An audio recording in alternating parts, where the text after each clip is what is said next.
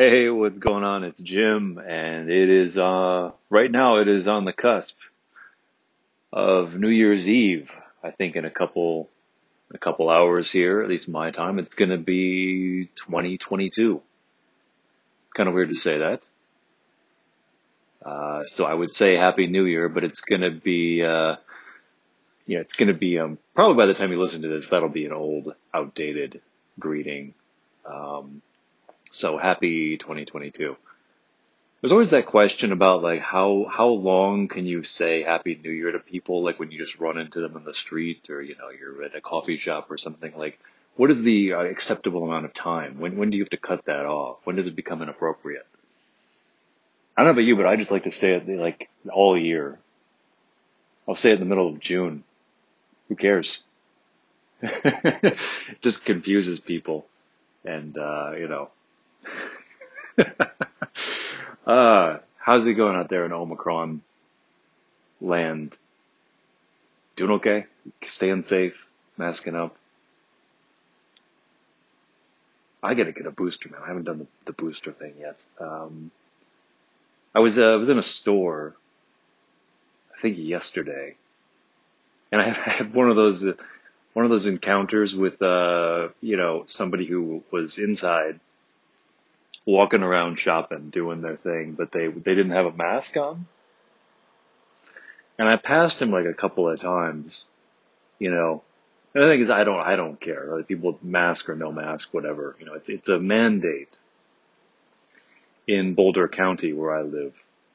And so I walked by this person a couple times, and like I didn't look at him. Like, I've learned not to make eye contact with people when I'm out and they're strangers, because it's either they're the right type of person and they're going to look at you like, why are you looking at me? Why are you making eye contact with me? Or you're making eye contact with the wrong kind of person and they're going to take it as an invitation to launch into some tirade that's like political or, you know, whatever, some conspiracy theory nonsense. So I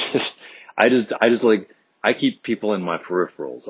I watch them, but I don't look at them. And I passed this fellow twice, and both times I saw him like looking at me like, yeah, I'm not wearing a mask. You gonna do anything about it, punk? I kind of just got that vibe from him. He's like looking at me. He's like following me as I pass by. I'm like, I see you're not wearing a mask, and I don't care, man. It's you do what you want, all right? Your body, your choice, right? That's the expression, right? So anyway, it was a good day today. It was like it was a very picturesque day. Like, I guess I should start by saying, like, yeah, I'm in Boulder County, and actually in the city of Boulder. That's where I'm living now. And I've had like a few of my friends ping me and say, like, you know, hey, there are clearly fires doing some apocalyptic shit where you live. I hope you're okay. I hope you're not evacuated, and hope you're still alive. And I'm totally fine. I'm actually in Boulder proper, and nothing has hit Boulder itself, as far as I know. I think it was a bad day for the fires. I don't know what caused them. Like, I'm not sure they even know. This was just like yesterday, but yesterday was a windy day. It was like not that cold. It was like 40 degrees out, but it was really, really windy. Like, there was a severe wind warning, and that was absolutely no joke. Like, I was driving, for some reason where I live, whenever there's a lot of wind, like the power gets knocked out. I don't know if that had anything to do with the fires yesterday, but, my power went out like pretty much as soon as I woke up, and I was like, well, okay, let's just go loiter in coffee shops and bookstores and, you know, kind of ride this thing out. And so I spent the day kind of bouncing around town. And when I was like, it's like if you're driving, you can like feel your car being pushed in one direction or another because of the wind. That's how bad it was. And there was, it's like dangerous wind. Like, there was a couple times when I was driving home in the afternoon when I had to like switch lanes because there was a massive chunk of tree just sitting in the lane, like in the road. And so it's like, it was not a safe day to be out doing anything. It's like you got power lines, you got, branches falling off of trees, like big, gigantic chunks of ones. Like it was a dangerous day. You got to go out with a helmet on. Helmet wouldn't even protect you if it's flying at you like sideways, but, yeah, not quite hurricane level, but, dangerous enough you wouldn't want to be out. But yeah, there was that. And that was going on with the fires, like the winds coming down off the mountains. And I can't imagine that helped. That must have just made them rage, way worse. But yeah, I thought I left this stuff back in California. There was like a condo fire where something, like just an entire interior of a condo building apparently burned down. And I was walking by this big condo place that I walk by. It's on Pearl Street, which is like the main drag through Boulder. And there was like a big, gigantic condo building that I always pass, and it was like sectioned off. Like it was clearly like quarantined or something. And so I walked over to the fence, and there was like a security guard there. He was like making sure nobody comes in. And I was like, what happened? And he was like, you haven't heard? There was a massive fire. The entire inside of the building is completely gone. He's like, it looks okay from the outside, but there's nothing left in there, He was like, I'm just here to make sure people don't try to go back in and get their stuff, because it ain't safe, you go in there, the whole thing might fall down on you at any point. I was like, Jesus. And I had like a couple people ping me then and say, hey, we heard there was fires in Boulder. This is like back in, was it like September? I think. It's like, now we have these fires that are in Superior and, and I get pings from people. It's like, I thought I left the fires behind. I got out of the Bay Area, like just ahead of the fires that happened in the, the fall of 2020. Yeah, like I was driving away from San Francisco and there was some smoke coming up from the east headed towards the city, and I was like, this does not look good. Don't know what that is, but I guess I'm driving towards it. I was hoping I didn't hit it when I was driving, but anyway, yeah, no, I thought I left the California wildfires behind, but apparently I brought them with me. That's of course that's what happened. That's how it works, right? Natural disasters follow people around.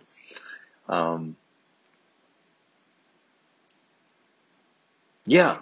So anyway, if anyone's wondering, anyone cares, I'm fine. It's unlikely to affect me. Like if the wildfires get to where I'm at, it probably means like much of the city of Boulder itself, like the downtown, has probably been ravaged by fire, and that, it's unlikely that they'll let that happen. I think, unless it starts here, who knows? Nothing's impossible. But yeah, yesterday was super, super windy. It was crazy, crazy, ridiculous wind. And, woke up today.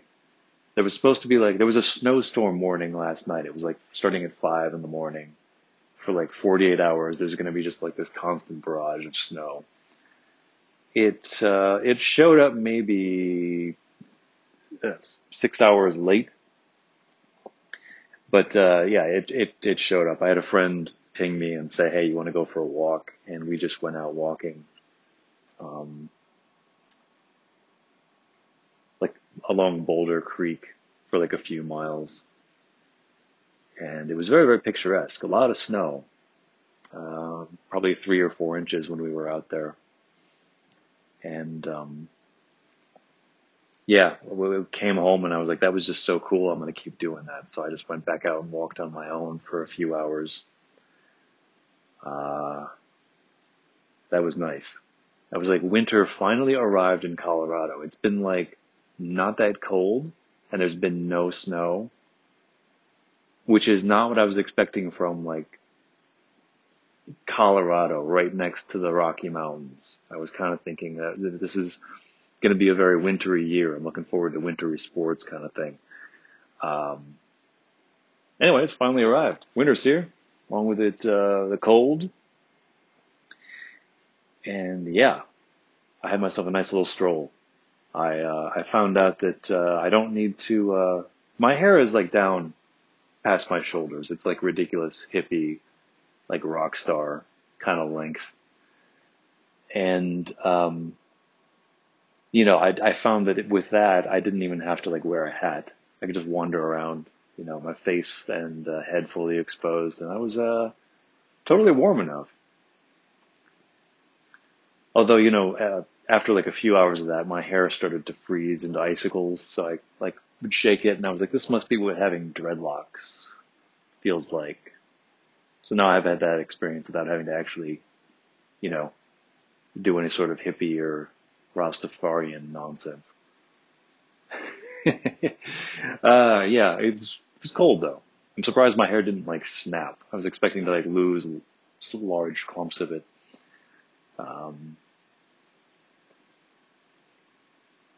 But in any case, yeah, it was nice. I walked around between the different downtowns. That's like student housing and the main Boulder downtown. And, yeah, just waded through like almost knee-high snow in places. My favorite thing is like I stopped at some point because I saw something in the snow and I was like, what is that? And it was a rabbit, like a bunny rabbit. And the thing is the snow was deep enough that I could only see like the top part of his head and his ears were just like sitting there on the snow. The rest of him was like underneath the snow. Like that's how deep it was. Which was adorable. I wish I could have gotten a picture of that, but, you know, no way I would have, the lighting wasn't good and, you know, it's as soon as you like, you see something that's wildlife and you're like, that is cool. I want to take a picture of that. If it's an animal, the animal never cooperates. Like as soon as you start like holding out your phone, no matter how careful you are, no matter how slow you go, no matter how far away you are, like the animal just knows. It's like, no, no, no, you're not taking my picture, motherfucker. And it just like bolts, you know, they know. They know they do something to ruin the shot, you know. So, you know, and that I don't even like reach for my camera. Like if I see something picturesque, I'm like, just, you know, take a mental photograph. Just remember what it looks like. There's no reason to like document all of this. Don't put a camera between you and this beautiful scene. Just, you know, just experience it. That's living. You know, assembling a photo album is not living. I don't think. But in any case, yeah. Anyway, so because there's like several inches of snow, looking like it's like 6 to 8 inches at this point, it's, was it 10 o'clock at night? Something like that. It's, yeah, there's not a whole lot of people going out right now. I saw more people driving than I did walking out there, and there were not that many people on the road. Bars are open, some restaurants are open, but you know, that is as much as I might like to go check those out right now. This is like my one New Year's Eve that I'm probably going to be spending in Boulder, Colorado before I ditch. It's, you know, it's, like my friend said earlier, you know, going to a bar or a restaurant tonight would probably be like instant Omicron. You know, it's just, it's bad enough out there that it's, yeah, not something you want to toy with.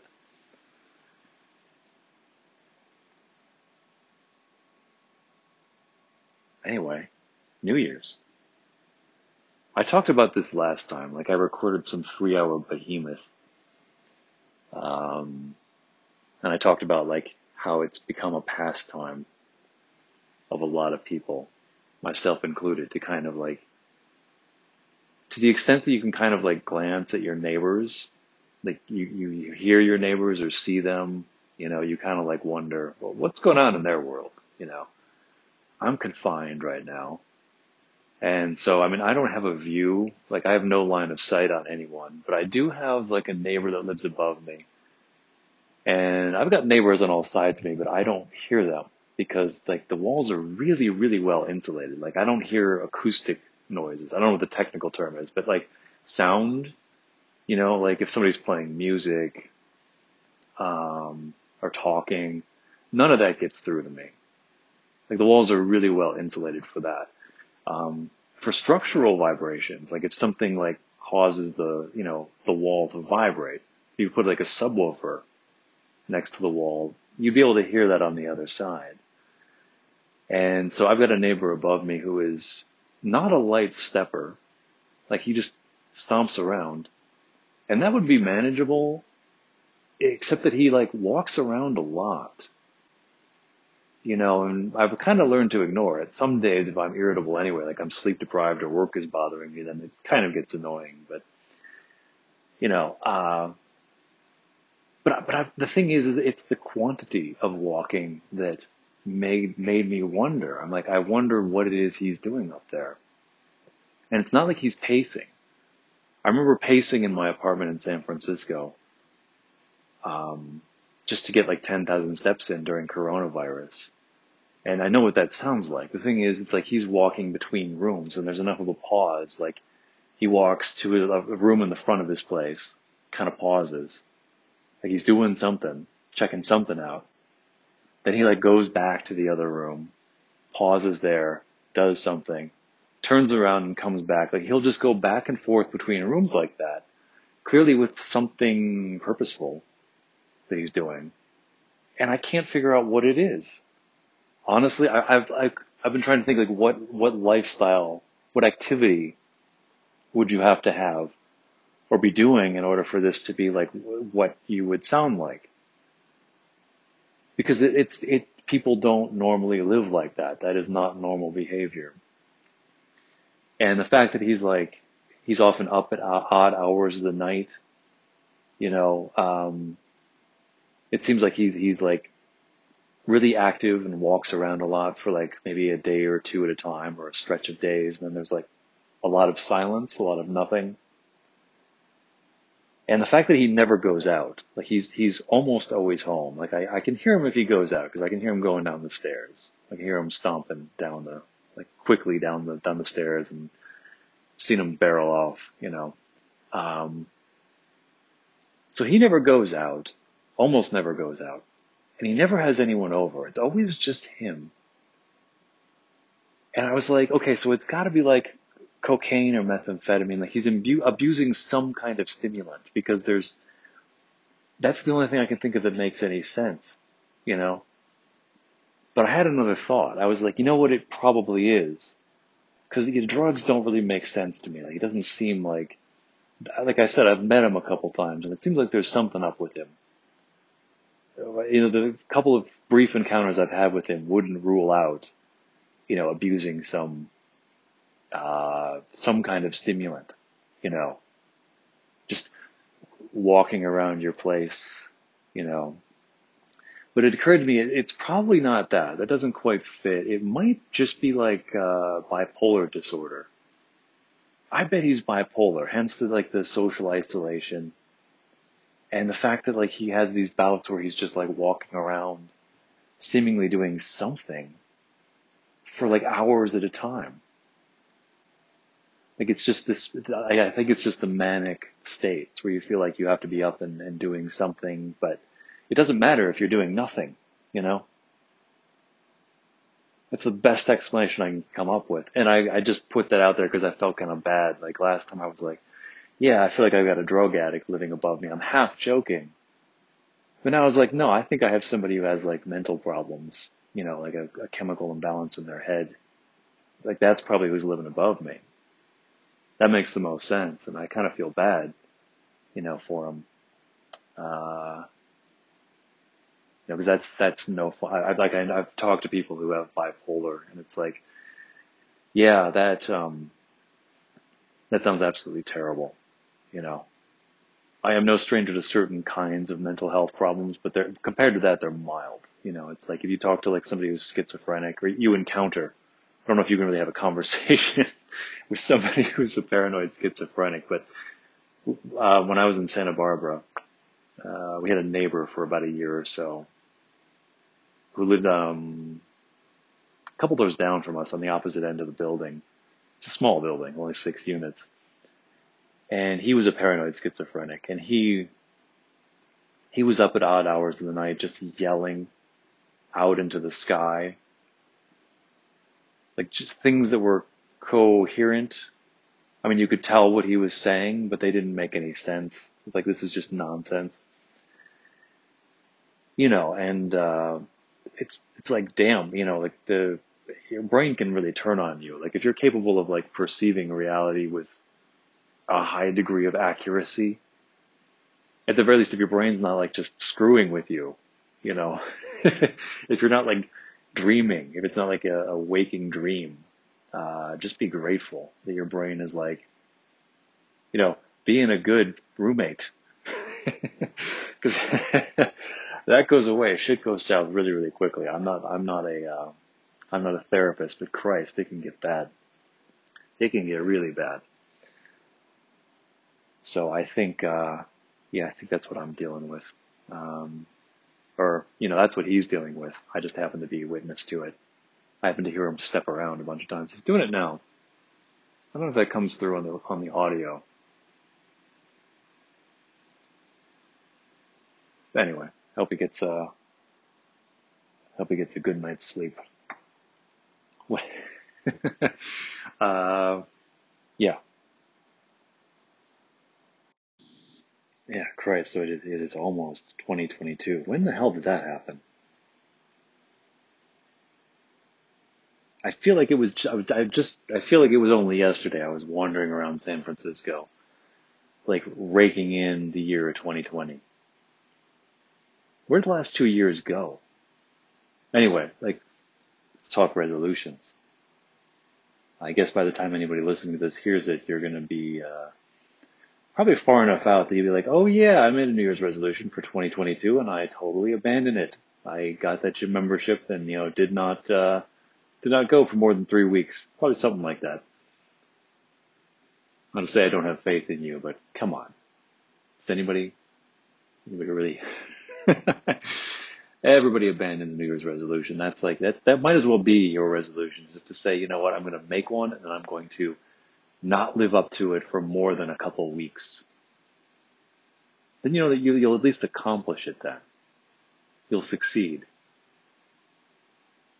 Aim low. That's what actually pretty terrible advice. I think my New Year's resolution is probably like to find my path.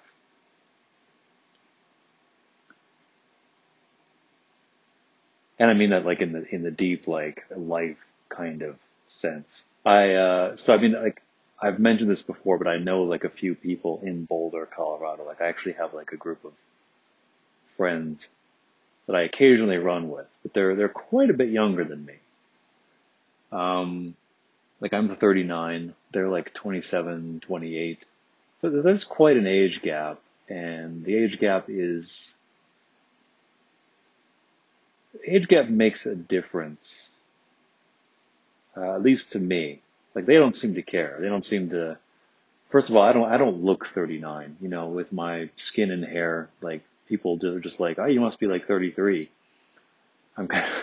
It's kind of sobering to realize that I'm old enough now that on the average people look old, and that's actually the age I'm at. Like, I should look older than I do. That's weird. I feel like I should be further along. In my life with that understanding. But, no, I mean, they don't really care. And they're kind of like, the thing is, I don't talk down to them. You know, when I talk to people in their 20s, I'm not looking at them and saying, like, you know, geez, you know, here's the thing, Sonny. You don't know this yet, but one day you'll learn. Like, I don't talk like that. You know, and I don't even act like that. You know, it's not even like I'm living that differently from them. And I think that's the thing. Like, there's, what is it? So have you ever seen, like, BoJack Horseman? In one of the later seasons, one of the main characters, like the dog, Mr. Peanutbutter, he kind of realizes that he's been through, like, 4 major relationships where he, like, marries a woman and then divorces her. And he's like, you know, they always end up leaving me. you know? And somebody points out, like, whenever you meet these women, they're really young and then they mature and you never do. And so they leave you, they move on because you fail to mature with them. You've been doing this for a while. This is kind of like, I guess that's a spoiler because that's how the character ends. He realizes in the last episode, like, yeah, I guess I've got some codependency issues. That's kind of what it is though. Like, I mean, people my age who are like 39, they're like, they have like families, they got houses, they're doing something with their lives that's like responsible. They just don't have space for friends. Like the way you have space for friends when you're in your 20s, you know, like you kind of look around in your 20s and you welcome other people in. You're willing to try new things. Like, let's go hang out with whoever. Like, you start tightening up and you become less willing and open to try new things or hang out with new people or discuss things. And you just get set in your ways. And the thing is, I don't like that that's the way people are around me. Like, I don't like that aspect of maturity. So, I mean, I know that I don't have enough in common with people who are like 28 years old. Like I wouldn't go be really, really good friends with those people. Like I'll occasionally like, yeah, let's banter about and go, you know, shoot the breeze. Let's go camping or something like every once in a while. Sure. But I'm not going to make those people my closest friends because, you know, there is an age gap and I'm very mindful of that. You know, it matters to me. I mentioned that to like one of my friends, a friend I was walking with today, and I was like, he once invited me to a party, and it was with a bunch of people who were about his age, like, you know, mid to late 20s, and I was kind of like, I almost didn't show up. I did go, but I was like, I almost didn't show up because I was kind of like, imagine you, if you got invited as a 28-year-old to a high school party, like a bunch of high school seniors, like, you know, somebody's prom, like, would you go to that? And he was like, Jesus, is it really that bad? And I was like, I didn't say it was bad. I said that there's a gap in our experiences and what we know about the world that is very, I'm aware of it, and it does make a difference. It's not bad, but it is there. And so yeah, I don't hang out with like 20-year-olds, you know, or people who are in their 20s. It's like, I'll do it occasionally for a lark because it's better than absolutely nothing. And really, I got to say, I appreciate how open-minded those people are. They're like hopeful and they haven't settled down into some routine yet. They're not just like counting down the days or whatever people do in there. So I mean, the thing is, I'd have to say, like, for me, I'm exactly where I want to be. Like, I have not bought a house and gotten married and had kids. And I'm not just like supporting them through a career. I haven't like made a career my entire life. I haven't just devoted myself to workaholism. You know, I've got a good work-life balance. I have a decent job and I spend a lot of time learning new things that interest me. And that's great. You know, I keep an open mind. I like going around and talking to people and asking questions and learning whatever I can. I mean, that's great. Like I wouldn't want my life to be any different than what it is. I'm exactly where I would like to be. You know, it's low maintenance lifestyle. I don't have to answer to anyone about how I use my time. It's just free for me to dispose of. I guess what I would wish is that I knew more people my age who were kind of like in my same situation. Like things are not settled down for them and they keep an open mind. You know, that's very, very difficult to find. It would be nice not to be mostly alone in where I'm at.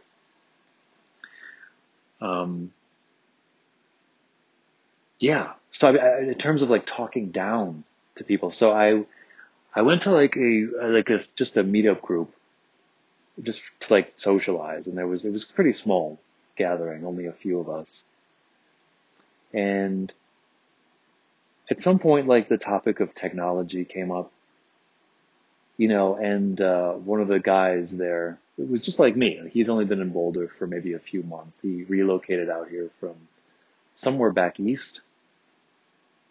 But he's like trying to make a life here work, and he likes it so far. But he was talking about how, you know, young people, he's about my age. I think he's like mid to late 30s, but he was talking about how people in their 20s, especially early 20s, are just kind of like married to their phones. You know, that old trope about how people might be together for the holidays, like all sitting around a dinner table, and they're not talking to each other, not even looking at each other, but they're interacting with each other like through their phones. Or I don't know if families do that, like gatherings of like teenagers or something, you know, like people who've grown up taking smartphone technology and the apps and social networks for granted. Like that's just what they know. They've always been part of their lives. And so you've heard this before. You know, you've heard this from probably many people. They talk about like, oh no, you know, the young people, they're like, they're not having the same experience as we had when we were growing up, and that's going to totally ruin life for them or something, you know. I don't know if that's true. That could be true. But the point I want to make here is that I kind of like, I heard this and I kind of listened and I was like, all right, well, don't you think that, I didn't want to bother making the point that don't you think every generation is like that? Don't you think parents always look at their children and look at the upcoming people and say, they're not living the way we did, and that's going to destroy them. Like, technology has advanced, like, beyond. Like, I don't know. I have to imagine there were people in the late 30s and 40s, 1930s and 1940s, who were like, you know, kids are growing up with the radio, and they can just always turn on the radio and listen to things. That's going to totally destroy them. They're addicted to their radios. You know, this must have been a sentiment that was expressed. I didn't even bother with that. I just said, like, you know, look, human nature is weirdly dualistic. It's like there's a drive to like conform and to be a part of, you know, the world at large. Like, you want to do what other people are doing. You want to talk about the things that other people are talking about. You want to be like most other people most of the time. And I think that's definitely characteristic of people in their 20s. Everybody's using their phones, sure. But there's also like the opposite instinct to kind of like pull yourself apart from the crowd and be an individual, you know? And I'm not sure that instinct is really there when you're first setting out in the world. You know, you get out of college or you're just in your early 20s. Like, I feel like you're trying to fit in and find your place in the world, and you don't really pull away. You know, it's like when you're a teenager, you're kind of in grade school. The environment's kind of static. You have like the same people. You're in the same town. Maybe, unless you're an army child. And so you start to like, you have the space to like pull away and break away and try and be your own person. You try and say, I don't want to be like my parents. And you try and assert your individualism. This is a lot of buildup. I didn't say all this, but I kind of put it that way. There's these two tendencies. There's the tendency to conform and the tendency to like be your own self, be an individual. And I was like, don't you think people are going to get to an age, like people who are in their early 20s now and who are addicted to Instagram and whatever else, addicted to their smartphone, don't you think they're one day going to wake up and say, I want to be my own person and do my own thing. And I don't just want to do what everyone else is doing. So I'm going to get off Instagram and go be a person in the real world. I was like, you don't think that's going to, like, that, you don't think that will just happen somehow, you know? And there was not a lot of hope for this. Like, the people I was talking to, all about my age, maybe a little bit older, they were kind of like, well, we can hope that will happen, but, you know, it's probably not going to happen, you know. And I was like, well, I don't even hope that's going to happen. That's what I would say, is that for the upcoming generation, for the people who are younger than me, who are just entering the world now. I hope that they figure it out. That's all, you know. No, I didn't grow up with I didn't have smartphones when I was in my early 20s. That's not something I had to break away from. But yeah, I had to break away from some things. I had to eventually figure out who I was. I'm still working on that. You know, but I don't hope the younger generation ends up doing exactly what I did. I hope they don't turn out like me. I hope that they face whatever they're facing, whatever is specific to their generation. And I hope that they, you know, solve the problem that every generation has to solve, or just figure out your place in the world, whatever it might mean for them. If that means constantly using smartphones for the rest of their lives, if they're going to be 80 and still behaving like they do now, as long as they've figured it out, as long as they're happy, great. I don't want them to be like me. That's just egotistical.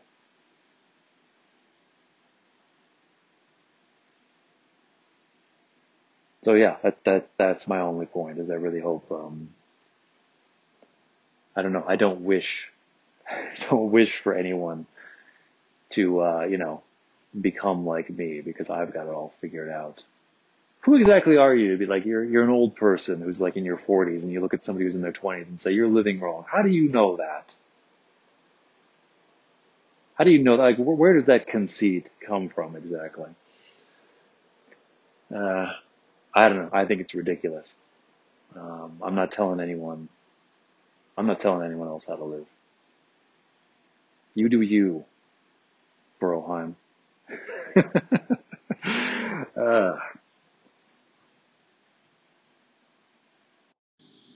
But yeah, so finding my path, you know, I've kind of come to the conclusion that there must be people out there like me, you know, people who like keep an open mind, looking to learn, you know. I talked last time about how they're like, I read an article that said like there's a lot of women out there who are in their like mid to late 30s, and they're just kind of looking at the dating scene and the dating apps, and they have a bunch of experiences, and they say, you know, what the hell with this? It's just not worth it. I'm going to be a spinster, and I'll be fucking happy with that. Honestly, I'm kind of on the ladies' side here, okay? Because, you know, guys that are about that age, you know, like late 30s, that's my age demographic. I meet guys who are about that old all the time, you know. You meet them out just kind of on the street, or at, you know, maybe meetup groups, and you kind of like talk to them. And the ones that are single, the ones that are not coming from like, oh yeah, I've got this house and a family, and the ones that are just like kind of where I'm at, I don't even want to be friends with them. I don't want to have a 5-minute conversation with any of these guys, you know? It always goes somewhere weird and nefarious. It's like there's a lot of apocalyptic thinking floating around right now. That's not specific to guys, but it seems like everyone believes that the world is like going to come to an end. Like something's going horribly wrong, and we only have like a few years to live at most. You know, I guess climate change is a big part of that. But you know, you hear this thing like people talking about, it's all bad, and it's all going to come to a screeching halt, like we're all going to die or something. I hear that a lot. That's one thing. That's not the only thing. But, you know, conspiracy theories, you know, are what I often hear. And it's like, I wouldn't want to even be friends with any of these guys. I barely want to talk to them. It's like, if I was a woman going out on dates and I, like, encountered most of the single guys that I encounter about my age, no thank you. There's no way I could bring myself to do anything sexual with them. I wouldn't let them anywhere fucking near me. There's no way. Yeah, so I mean, I kind of understand. You know, it's and I mean, I got to be like, just for completeness' sake here, like I've definitely the dates I've been on, which have not been many. I have not done any dating since COVID happened. Not really. There was one girl I went on a few dates with, and I ended up saying sayonara to her after a few dates, because I realized that's usually what I encounter. If I'm the one doing the rejecting, It's, you know, in the past couple of years, I haven't done much dating, but my experience has been that it's, you get the sense that somebody's like using you. But they're not really looking for a romantic partner or a relationship so much as they're looking for somebody to kind of use to work through their childhood bullshit. You know, they have like unresolved issues. I saw like a joke. There's like a card that people circle around on Instagram. It's just like text as a photo. And I've seen a few different variations of it. It's like, and I saw it on somebody's profile on Bumble, like first couple months of COVID when I was bored and just decided to swipe.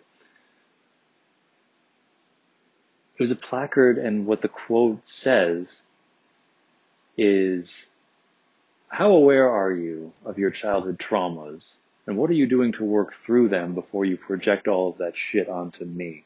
Something to that effect. And I think the actual quote itself, like the text says, this is a good first date question. Yeah, totally is. And you don't even really have to ask it. The thing is, I think if you're emotionally healthy, you get the sense when somebody's like using you for some sort of dysfunctional end, like they're trying to work through their shit, or, you know, they need somebody to take out their issues on. You're like, yeah, this is not what I'm looking for. Good luck to you. So long. Either that or like the woman rejects me for, you know, whatever reason.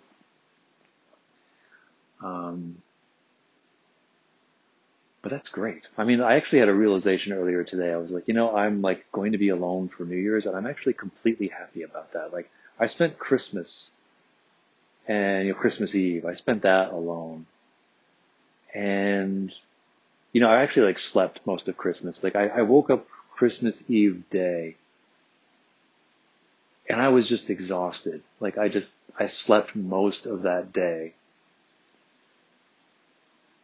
And, you know, Christmas Eve, I went to bed at like maybe 11, and I slept till 11 or noon the next day. Like despite having slept the entire day, I got a solid 12 hours of sleep on Christmas Eve. Woke up really late Christmas Day and, you know, came out and tried to make my morning cup of coffee the way I usually do, like brew my French press. And I did that, and I used a new kind of coffee that I just had gotten, and it tasted absolutely terrible. So I was like, okay, it's Christmas. I want to like indulge. So I poured it out and used another kind that I had, which I had had a lot in the past. Wasn't new. That also tasted awful. And so I poured that out and I tried like the third kind, which was the kind I've been drinking for the past several months, like since, it's from Albuquerque. So I've been drinking it since I went to Albuquerque, in July. And I brewed that, and I tried it, and that tasted awful. It tasted absolutely terrible. And so I was like, okay, it's something, my brain is telling me you need to knock out the coffee. Like, I'm not any kind of brain person, like a neurologist, but something starts tasting terrible, it means your brain's saying, you know, knock it off. So I was like, okay. So I spent Christmas Day and the next couple of days, like, detoxing from coffee. So I was kind of like, I was in a pretty deep fog. I had a pretty big weight on my shoulders. I was not necessarily with it the whole time. But I was still kind of like, you know, being alone on Christmas Eve and Christmas, like it kind of sucks. Like I wish that weren't the case. I realized earlier today, like I'm going to be alone for New Year's Eve. I'm going to rake in 2022 completely on my own. And I was like, I am so happy about that. And it's not like I'm happy that, it's not like I'm happy that nobody's here, but I'm just like, I'm completely comfortable with the fact that I'm going to be on my own. I was like, I wouldn't wish for it to be anything else. I wouldn't go out and hope that I run into somebody and have some one of those, you know, cinematic encounters that never happens where you run into a perfect person that you get along with for hours, you know, one of those serendipitous cute meets or something. I think I have no inkling. If it happens, great, but I really am not going to be hoping for it, which is nice and liberating, at least for me.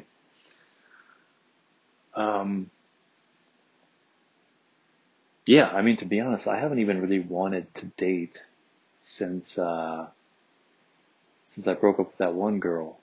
Like the one girl I mentioned going on a few dates with early on during COVID when I was in San Francisco. After that ended, I was like, you know, I'm just going to take some time for... I was like, if right now, if dating apps are the only way for me to get out there and meet people with this whole pandemic that's going on, then I just don't think I date right now. And I'm perfectly fine with that.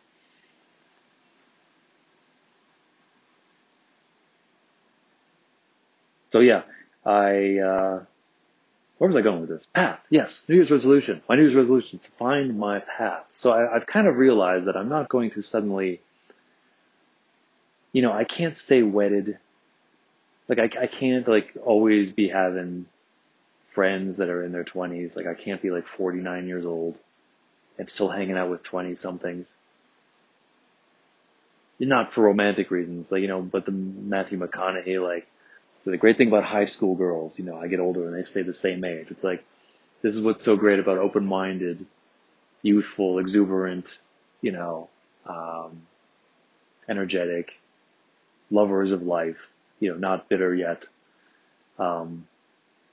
It's always, you know, people in their like late 20s. I'll just keep being friends with the people in their late 20s until my, I can't keep doing that. That isn't sustainable. Just keep making new friends as, you know, the years advance. It's like I haven't really, but the thing is, like the route to maturity, like to go the normal path of settling down, like that ain't me either.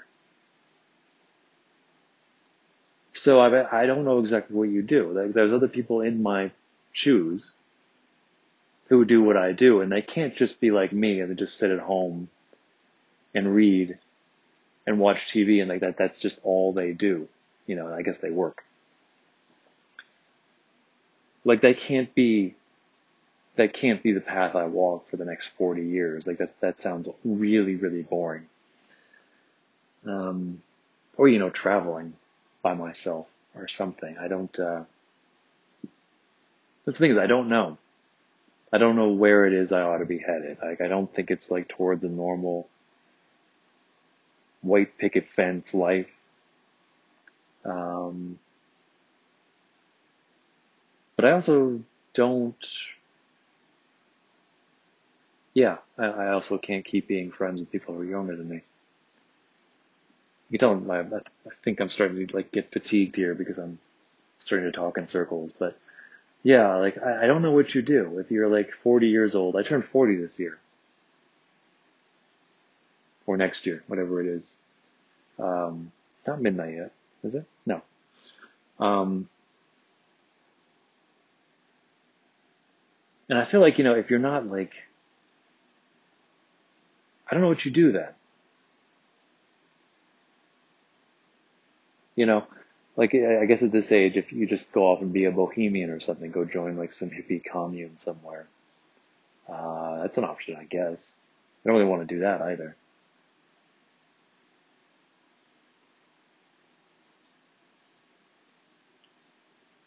Anyway, that's what I'm looking to do this year. Enough said on that front about all of that. This is what I'm hoping for. I hope that like this year I can find roughly where it is I want to go. And, you know, go have the balls to walk that path. That's the hard part. There's plenty of alternative paths I could walk, but it means like sacrificing something, you know. Which, you know, the thing is, I've already made that sacrifice. Like I was, of course, like at my, like I'm a software engineer, and I was at, like, what you would call my dream job in Silicon Valley, you know, 2 years ago. At the beginning of 2020, I was, you know, I had made it. I'd gotten as far as I had ever wanted to go. And that was, you know, this is like what everybody hits at some point. And sometimes it has to do with career, you know, but, like I studied like business in college and I was kind of like, yeah, I want to be like a business guy. And I think that's going to, That's not what I want to do, but I think that'll be like a decent, tolerable lifestyle while I figure that stuff out. And of course, I ended up as a corporate accountant in a cubicle somewhere doing 10-key and doing Excel spreadsheets. And I was like, this is intolerably boring. There is nothing interesting about this. I'm surrounded by people who are 20 years older than me. There's like, I hate this. So it was kind of like there was like what it seemed like it would be when I was in college. And when I finally got to the reality, I was like disillusioned. Like, this is not what I thought. You know, this isn't actually making me happy. And it's kind of like I didn't make any plans beyond that. I just sort of said, you know, I get there and everything else will work itself out, you know. Totally didn't. You know, this is a common story too. I don't feel like this is unique. This is like a story that everybody has. Like you get somewhere, you get to a goal that you want, and it turns out it's not exactly what you expected, and it kind of like throws you into some existential crisis. Yeah, it happens. The thing about me is I made this mistake twice.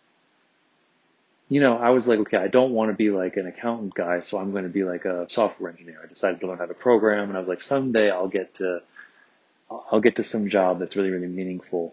I'll be around people who are like me, maybe people who are about my own age. Have the same weird things about their brain. Like my brain handles math better than it handles like people. So it's like, okay, if I become a software engineer and end up in Silicon Valley, you know, some interesting company, yeah, I get there and then I'll be happy. And so I worked really, really hard at that for a matter of years. And then I finally ended up there and I was kind of like, oh yeah, I've been here before. You get what you want and you're like, well, okay, this isn't quite what I expected it to be, and I'm not quite liking it as much as I thought that I would. And it turns out like what I'm doing for work is like the only part of my life that I have together. You know? It's like, I was like, okay, I'm living in a garage in Palo Alto. You know, my roommates are like interns with like the big tech companies.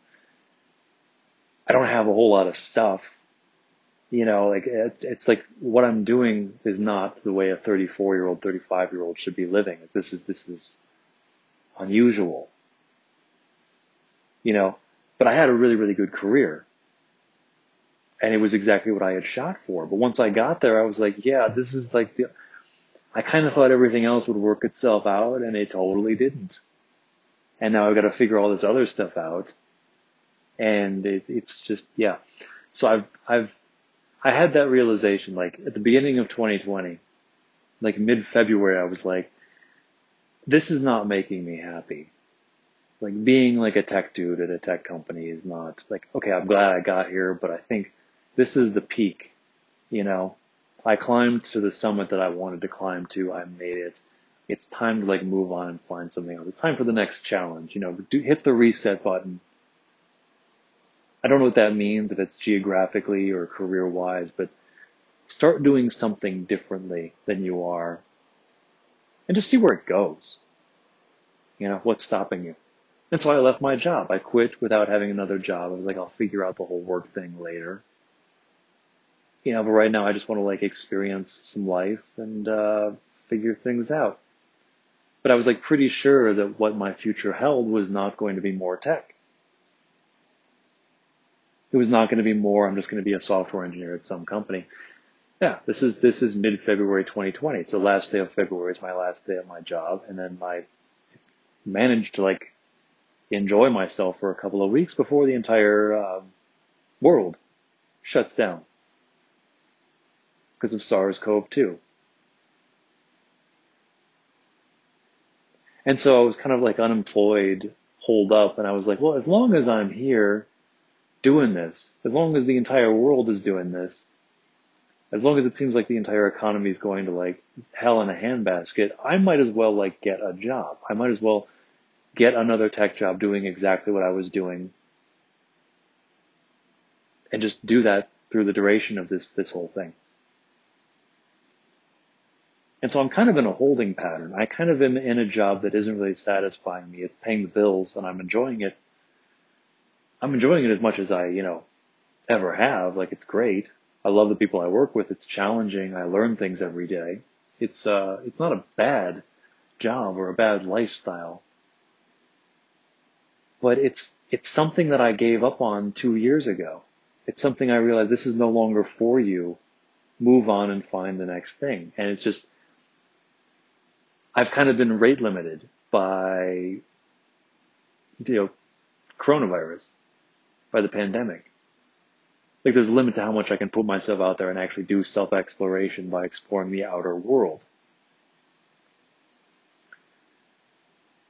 And so, don't tell my employer this, but I don't think I want to keep being a software engineer, and I don't know how much longer this pandemic goes, but once that's over, I have a feeling I just bail and go back to trying to figure out what it is I should be doing.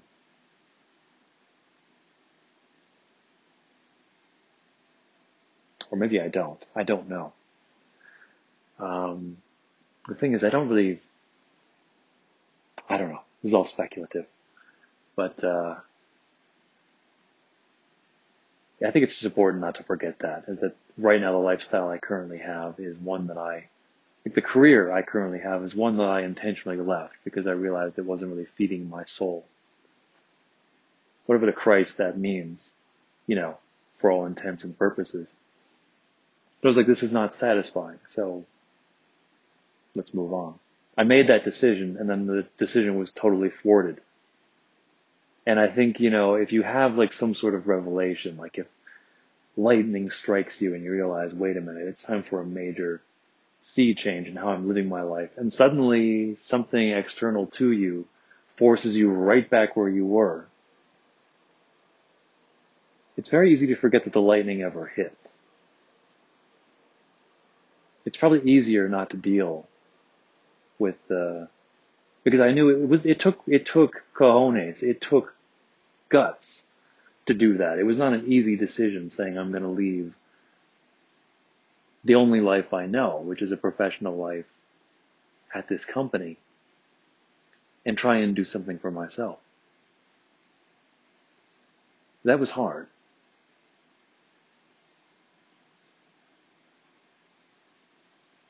And it's easy to forget that I did it. It's easy to forget that I had that epiphany. So anyway, that's what I'm looking for. I hope that 2022 allows me to figure some things out. I hope that I have the leeway to do that. I hope that for a lot of people, actually. I wonder about this because a lot of people left their jobs. What is it, the big mass quitting? Is that what they call it? A lot of people just kind of looked at the pandemic and they were kind of like, okay, life is pretty precarious. It can end at any time.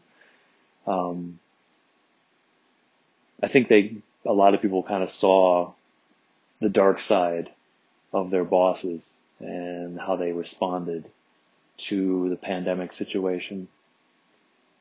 Bunch of different factors, but people kind of realized there was sort of this existential moment of introspection, and people were like, I don't want to do the job that I've been doing. It's not satisfying. It's people have just been leaving.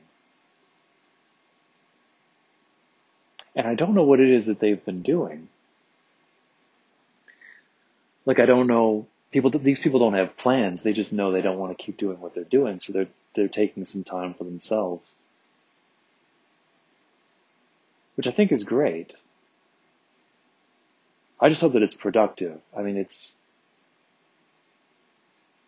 hope it's productive for them. It'd be very, very easy to leave a job you don't like and just say, well, I'm going to play video games all day. And I don't know if that really takes you to the next answer. That was the thing I didn't know. I don't actually think I was ready for that. When I left my job in early 2020, I'm not sure I had a plan to figure out the next thing in a way that was well thought out and would have been effective. I think I started I made plans to do a whole bunch of things, but I think they were largely masturbatory. Not literally masturbating, but I think they were more I'm going to use time with the guise of self-exploration by doing a whole bunch of new things, but I'm not sure any of them would have revealed a new path to me, I feel more prepared for that now. This is why I'm actually glad that from my own personal perspective, I'm glad that the pandemic happened, because I think it was a gut check. It was kind of a slap in the face. It was like, I see what you're doing. You want to leave where you've been and you want to go do something new. Are you really sure you're ready for that?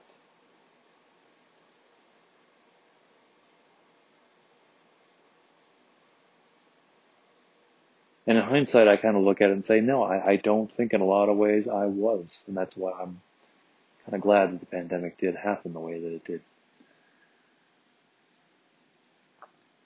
At least to me. But I wonder what all these people are doing, you know? This is the other thing. Like, this is not me complaining about these kids these days. This is just me complaining about, well, they happen to be young, but it's not an age thing. The people that I know in Boulder, they're really into video games. And they actually, like, one of them set up, like, Minecraft. But not one of the people in Boulder, it's somebody else, somebody in their group. There's, like, a group of people, they have their own Discord, and they play Minecraft together. And one of them maintains the server. I knew nothing about Minecraft. Minecraft is apparently, like, the Linux of video games, and that you have to know how to, like, set it up. You have to be fairly technically proficient to know how to, like, get Minecraft up and running. It's not like any other game where you just stick it into the console or install it and boom, you're up and running. You have to know what you're doing, I guess.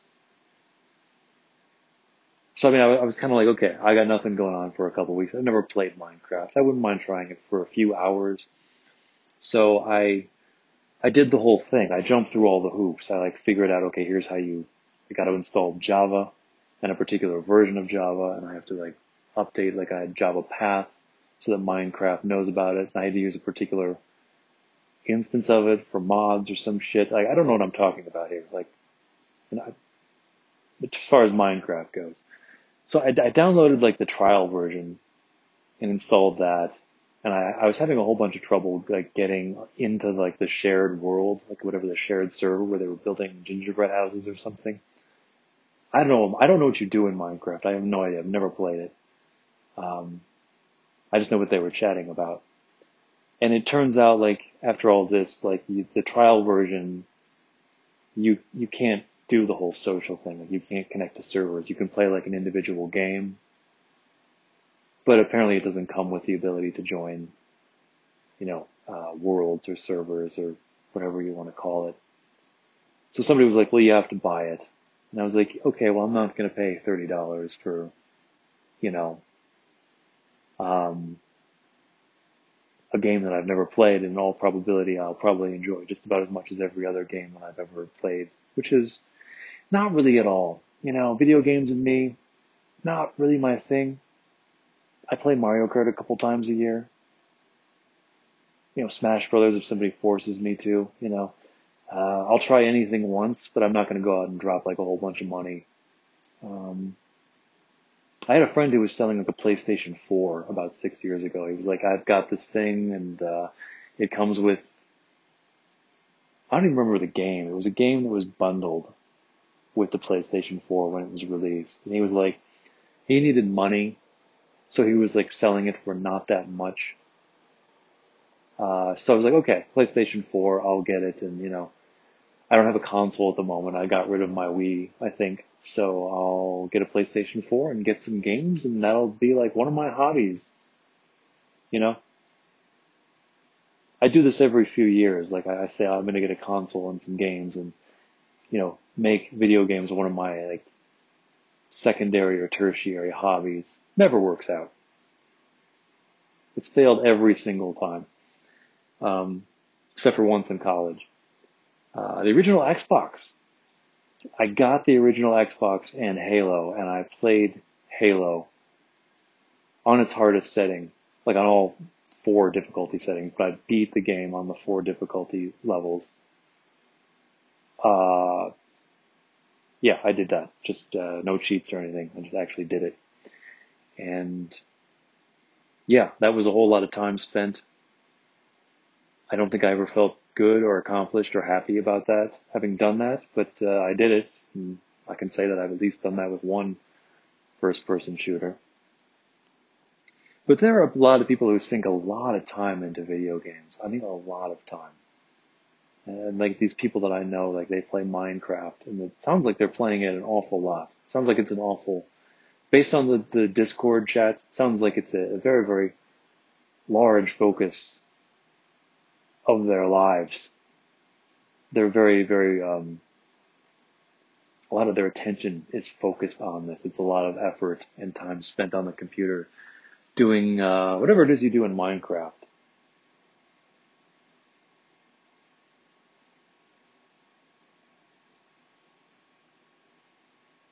But I wonder about that. Like, I've heard video games are actually good. Like, I'm not just somebody, I'm not sitting here saying that video games are like stupefying. They make people dumb. They don't. I mean, there's been plenty of studies to show that like it's actually really, really good for you cognitively, like hand-eye coordination. But I mean, only to a certain extent. You know, it's like my father used to do like Sudoku puzzles. He did a lot of Sudoku puzzles. He did a lot of crosswords. But he did those for years, and he did that with the guise of like keeping his brain active. It's like, well, if you do the same thing over and over again, the same kind of puzzle, like you don't switch it up, it kind of stops helping you cognitively. Like there's diminishing marginal utility past a certain point, right? Like playing Minecraft is probably good for you cognitively, for some amount of time per day, but not like the whole day. That's true of anything, not just video games. What am I talking about here? I don't know. I always try to like, for the last 5 years I've been apologizing because I'm complaining about things that I guess young people are doing. People that are generally younger than me. Like there's enough of an age gap between me and the people doing the activity that I have to like hedge it and say like, look, I don't want to sound like an old grumpy old man, you know, like get off my lawn or anything, but, which if you have to open it up like that, then that's exactly how it comes across. You know, you can't just say like, look, I don't want to sound like X. Like if you preface it with that, you sound like X to whoever it is you're talking about. You can't just get rid of that because you said that. It's like, I no longer feel the inclination to even like preface what I say with that. Like I'm going to be 40 years old. I think I can complain about young people all I want, and it doesn't matter. Yeah, it's my prerogative. What the hell are these kids doing these days? I don't know.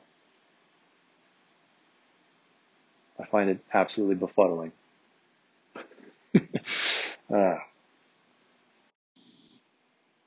So I rewatched this show called Fleabag on Amazon Prime, which is very dry, dark kind of humor.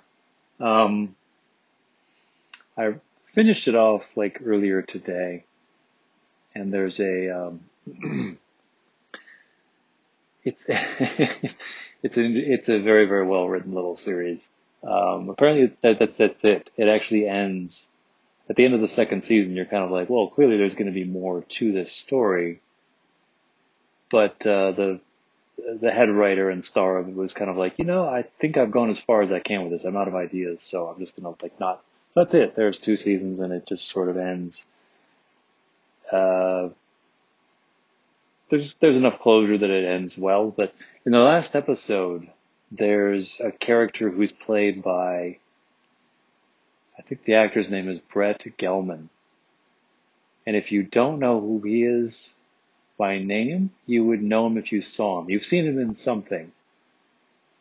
He has a lot of cameos and a lot of stuff. Like he was in the last episode of Mad Men. He was in Stranger Things. He's like the conspiracy nut job in like the second and third season. He was in a few episodes. You probably know him if you saw him. Anyway, he plays like a recurring character in this show. And he's talking about I think it's his nephew or son. I forget who the character is relative to him. I wasn't really paying attention, but kid in high school who plays the bassoon. And he's like making reference to his son. He's saying like, you know, some people just have terrible personalities. He's like, look at so-and-so. He's playing the bassoon. You know, I'll tell you what the bassoon is. This is what he said. He yells this, in order to make a point, in order to emphasize what he's saying. He says, I'll tell you what the bassoon is. It's a cry for help. Which I just about fell out of my chair laughing at that, because I played the bassoon in high school for about 4 years. And I think that's probably accurate. At least in my case, it was. I played the clarinet for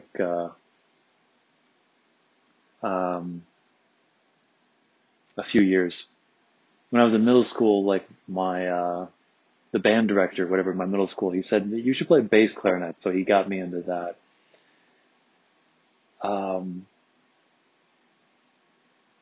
Which I'm kind of glad he did, actually, because I got to high school and clarinet was kind of like flute. Not quite as bad as flute, but I mean, if you're a male flute player in band, you definitely stick out like a sore thumb. It's not usual. It's definitely a gendered instrument. And it's really, really unusual to see a guy playing the flute. There was a guy who played the flute in the marching band my senior year. And he's a whole different story. He wasn't even flaming. I can't even get into that. But I mean, clarinet's kind of like that. Clarinet, there was plenty of guys that play the clarinet, but it definitely skews feminine. I don't know what it is. It's not a masculine instrument of all of them. So I'm kind of glad that my band director in middle school was kind of like, why don't you branch out and try playing this bigger thing that's heavier to carry? You know, it seems like that's correlative. You know, having to carry a sousaphone around, that massive thing, there are not very many female sousaphone players. So I feel like the bigger instruments tend to attract the Vikings among us, if you will. So I mean, when I got to high school, I played clarinet in the marching season, but I wasn't too keen on playing clarinet throughout the year, and I didn't want to do bass clarinet either. I was I've done that for 2 or 3 years now. And so why did I choose the bassoon? I'll tell you why I chose the bassoon. It's the reason most guys in high school, especially early on, do anything, and that was for a girl. And it was this isn't a unique story. This is when I was talking earlier about how, you know, I got to a particular job at a particular company. It turns out I was disillusioned by the whole thing. This is not a unique story. This is a rite of passage story. This happens to all of us. So there was a girl that I liked, and I had absolutely no idea how to approach the situation. This is at the beginning of high school, the first month or so of high school, and I'm starting to realize I don't know what the hell I'm doing. You know, I barely noticed girls when I was in middle school. All of a sudden, there's one that I really like, that I noticed. Thought she was a really smart, cool person. And I was but I know myself, and I know her, and I know that this is never going to happen. I am not 14. I'm 14 years old, but I am not 14 years old mentally. I'm not ready for the challenges that high school is throwing at me, socially. I had no fucking clue what I was doing. I was way, way out of my depth in every respect, and I knew it. So, you know, I did what most people do when they're in that situation, and I cheated. At that age, that's what you do. You cheat. So there was this girl that I really liked. And I caught wind of the fact that she was going to play the bassoon. I overheard a conversation that I shouldn't have overheard by some random people. It was a third-hand conversation. So-and-so is going to play the bassoon. She asked to play the bassoon. And I was I shouldn't know this, but now I do. And you know what? If I play the bassoon too, then I'll be with her. And that'll open up something, you know? This is the fucking tortured, horrible, flawed logic of like, you know, the 14-year-old teenage mind. And so I was like, I went to my band director and said, hey, I'm interested in, you know, I want to try playing the bassoon. And he was like, oh, okay, that we'd love to have you to play that. You know, we don't really have anyone else playing the bassoon, you know, in your level of band this year. So yeah, actually, you know, as it happens, so-and-so just expressed interest in it a couple days ago. And I was like, you don't say. How about that? What a coincidence. You know, just played it off like, I had no idea. I had no clue. You know, I have complete deniability here.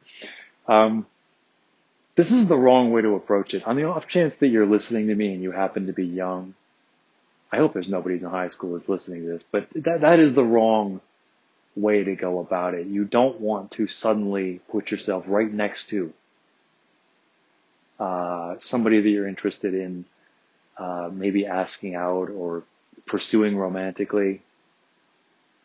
Because I mean, I realized when I was in that situation, like, okay, if I pursue this, then it's going to be awkwardness for the next 4 years. We're playing the same instrument, which I just started here. I should have like tried to get as far away from her as I possibly fucking could. I shouldn't have done that. I should have played something completely different, and you know, actually asked her out, which I never actually did. You know. But yeah, so in my case, it was not, I didn't want to play the bassoon. It was a cry for help. Might have been for her too. I have no idea. Like,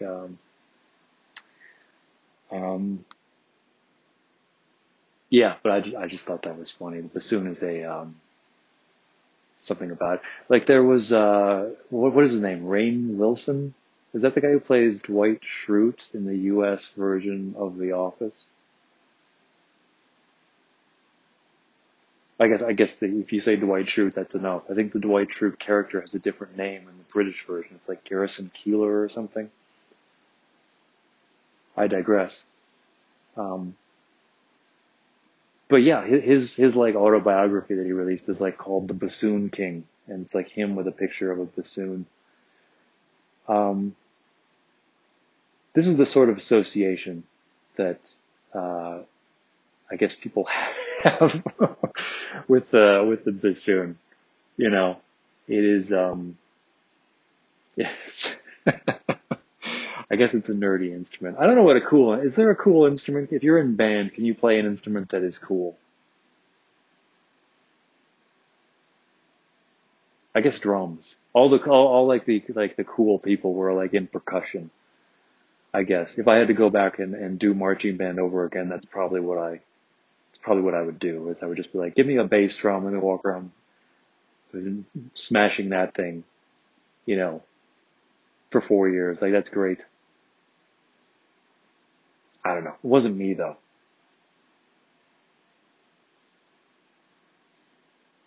Nothing in band, like there's really there's nothing I could have done in band that would have made that work. I don't know why I was in marching band for 4 years. It was a 4-year oversight on my part. I guess it worked out well because I think that extracurricular coupled with my grades is what got me into a halfway decent college, but, still, I could have done something else.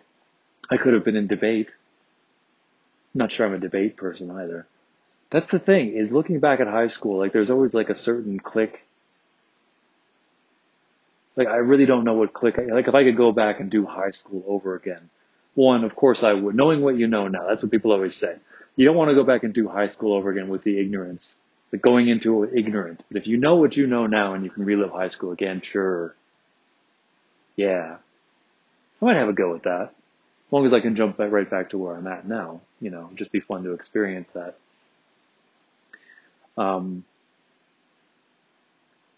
With some foresight. But I mean, if I were to go back to high school, I don't know where I would land myself. You know, I was in band. I did some theater. Those people are all very, very cliquey, like cliquey enough that they didn't accept me, even though I was in both of those fucking things.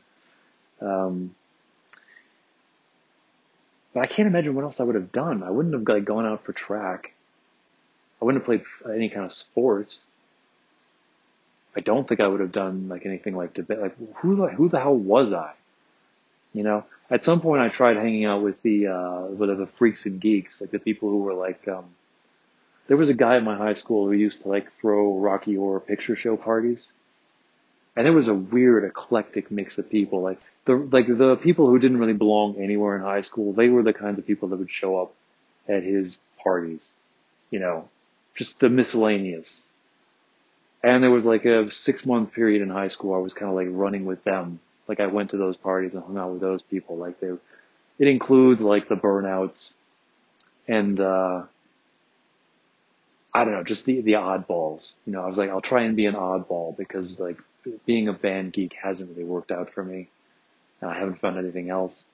Even the oddballs, like even being like a miscellaneous, that didn't last very long. I was like, I'm not one of these people. We have the same taste in music. I have the same favorite bands as a lot of these people, but I don't belong in this group, you know. That's kind of what I did. I guess that's kind of been my whole life. Like high school, the way I was in the 40s of high school, just sort of like drifting, looking for a place to belong. That's kind of been like what my fucking life has been. My life has been my adult life has been like a larger version of high school. That's been both good and bad, I suppose. It hasn't made me unhappy, is I guess what I would say. But yeah. Yeah, I'll tell you what the bassoon is. It's a cry for help. Anyway, it looks like this is actually getting up there. I meant to just start recording this and to have this be relatively short and not drag on for a matter of hours. Just to kill some time while I'm waiting for the ball to drop here. But this is actually getting up to be like a half an hour. And plus, I just got back from like a 3 or 4 hour walk in the snow. Like, there's parts of me that are wet that I didn't even know, like haven't dried off yet. And, yeah, it's probably time I go like thaw myself out with a shower. So yeah, time for me to go do the New Year's thing. I'm not sure what I have lined up. I've got a couple movies queued up. I'm going to watch, like, Detective Pikachu. I watched Nancy... Maybe I'm not going to wrap this up. Maybe I'll keep rambling. But I watched Nancy Drew, like, the latest one that came out a couple of years ago with Sophia Lillis as the star. I like Sophia Lillis as an actress. Like, she was in the It movies and...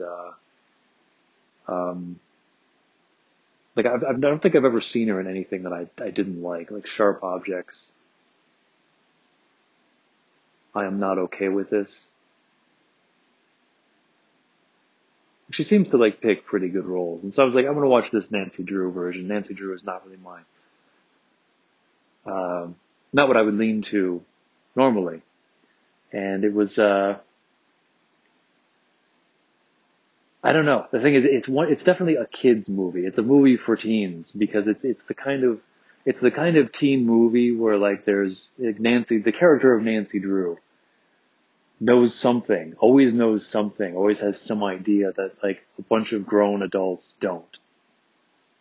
You know, she's like, well, how about we try this? How about we do this? And that'll like figure out this problem. And the adults are like, oh yeah, that's a great idea. Why didn't I think of that? It's like, no, this is not the way the world... Like, teenagers don't come up with those solutions. And at the very least, if they do, if they're that bright, like, the adults would come up with them too. You know? It's like, this is how you know it's a kid's movie. Like, the kids are always, like, brilliant, and they're doing things that the adults are just clueless. They have no idea. They're just dumb. It definitely tended more towards that. That was the only part of it I was like, okay, don't think I care much for this. I learned from, I don't think this is a spoiler, but apparently like nutmeg has a compound in it, which is hallucinogenic. And so like, you don't have to take that much. Like I have like nutmeg in my cupboard. It's like 50 grams in like this little, you know, normal spice size bottle. And it's like, if you take like I think it's like 25 grams. So if I took like half that bottle, if I somehow managed to choke that down, like eating sawdust, it apparently would produce a 12-hour hallucinogenic high. And then like a really, really terrible, like hangover. Like it's like a 2-day hangover. It's apparently just brutal. But apparently it is it's a legitimate hallucinogenic. You would see things. Like I think it's like 10 grams. Yeah, 10 grams of nutmeg. If you choke that down, it would be the equivalent of, I think, one marijuana cigarette. I think it's what the equivalent. So that's, if that's any reference for you, if you have any idea. I was like, I didn't know that about nutmeg. Kind of makes me wonder, like, how many hallucinogens are there in just like normal things that I have no idea. I'd kind of like to know that. Like, I'm not interested in taking any of these. Like, I do not want to take a hallucinogen and see shit. No, thank you. Especially not one with a 2-day hangover. I'm not eating any nutmeg. I'm not putting that into capsules and swallowing it. But I'm just curious, like, how much stuff do I have in my house that I could like safely consume? That would cause me to like trip on stuff, like just stuff that's normally edible. I wonder if it would be most things. Like if you like managed to, probably most things, like I wonder if anything would make you hallucinate if you could eat enough of it, like chocolate. I have a feeling if you ate like more chocolate than your stomach was capable of holding, like more than your body could actually take in at any given time, at any one time, you probably would start hallucinating. There's probably some compounds in chocolate that would make you see shit. Probably most plants. You just can't eat that much unless you concentrate it. Yeah, I actually have a whole bunch of spices. I've discovered that in learning how to cook, it's like you always come across a recipe that sounds really, really good and you're really anxious to make it. And no matter how many spices you have in your cupboard, the recipe you're interested in calls for one or two things that you don't own yet. I've become convinced that it's impossible to own every spice, and so you got to run out and buy that. And so I have like a cupboard that's just loaded up with tons and tons of spices, most of which I've only used like once or twice, if that. And I'm kind of understanding like the need for a spice rack. Like I went to take a woodworking class, maybe 2.5 years ago in San Francisco, and like you could choose the thing you were going to show up to build. Like one option was a table, which is what I did, like a coffee table. One of the classes was you can build a spice rack. Like you learn woodworking and you use the tools and you build a spice rack. And I was like, it was kind of like Wayne's World. I was like, why would you need a spice? Like I don't even own a spice, you know, let alone multiple spices that would necessitate the need for a spice rack. I kind of understand now, like, spices are a pain in the ass. If you have those bottles, like, if you just have them in the cupboard, like, trying to find the right one is just a pain in the dick. It's a whole bunch of trouble. I don't have a good solution to it yet. I guess the really good ones, I own a couple ones that are kind of high-end because that was the only thing that was available. They have, like, the spice on the lid. Like, what it is actually on the actual lid of the thing, so you can just look down at the pile, at the sea of spices and find the one you need really, really easily. But I don't know.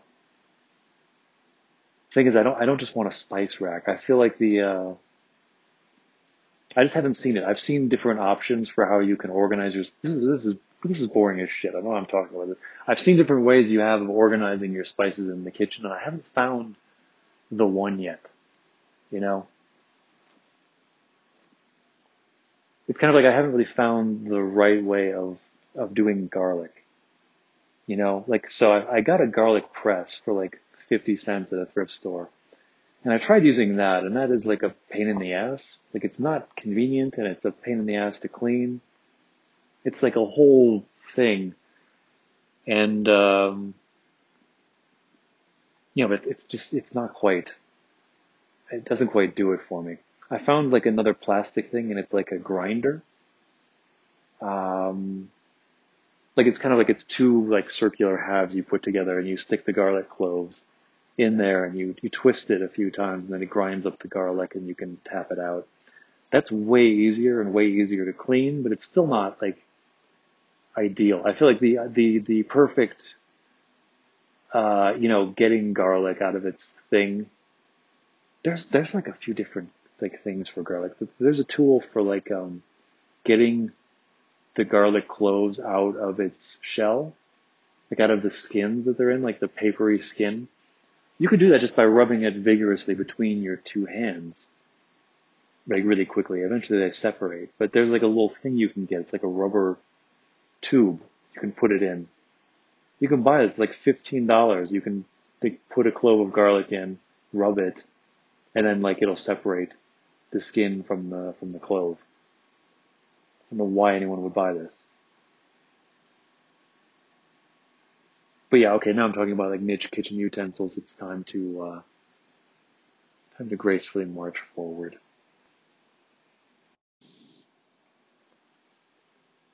It's slowly getting later, and I have as much of a pain in the ass as it was to get off of coffee. I'm actually back on it. I was like, you know, I don't want to stay off of this. I probably should. My schedule's all turned around. Like I've had the last couple of weeks off work. And what I've been going to bed at like 2 a.m. and waking up around 11 or so. That's unusual. I usually go to bed pretty early and wake up pretty early. I'm usually a morning person. You give me 2 weeks off of work, suddenly that whole thing turns around. It's going to be a rude awakening come Monday when I have to get back to it. It's going to be a rude awakening anyway. It's always weird coming off of like a 2-week vacation and you come back to work. It's like, oh, it's damn. I was just starting to like really, really, really enjoy life. I forgot that I have to do that. No, I don't. I really don't hate my job. I'm actually kind of looking forward to getting back to being productive in some way. I really have not. I have not been able to do much with my time off, so I'll be happy to get back to something. But it's yeah, it's getting up to midnight. Got some. Okay, so I watched this movie, which is interesting. It's called Colossal. Yeah, I'm just going to keep going here. It stars like Anne Hathaway and Jason Sudeikis. Is that how you pronounce his name? I've only ever seen it in writing, and I haven't looked at it closely. You know, like there's some words you look at, and you're kind of like, okay, I get the sense of the mixture of letters. I'm just going to like pronounce it. But you don't actually like sound it out phonetically. You're like, yeah, it's good. I'm never going to have to say that.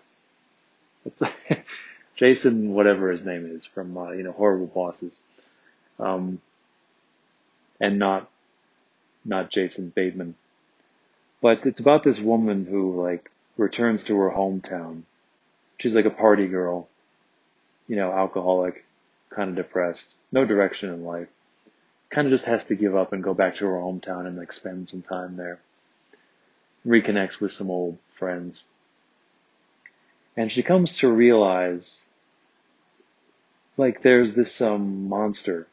Like, that's the thing. It's like there's a genre of monster movies in which a monster, like, is massive and destroys a city, usually based in Asia. I think Godzilla being, like, probably the prototypical example of this that everyone...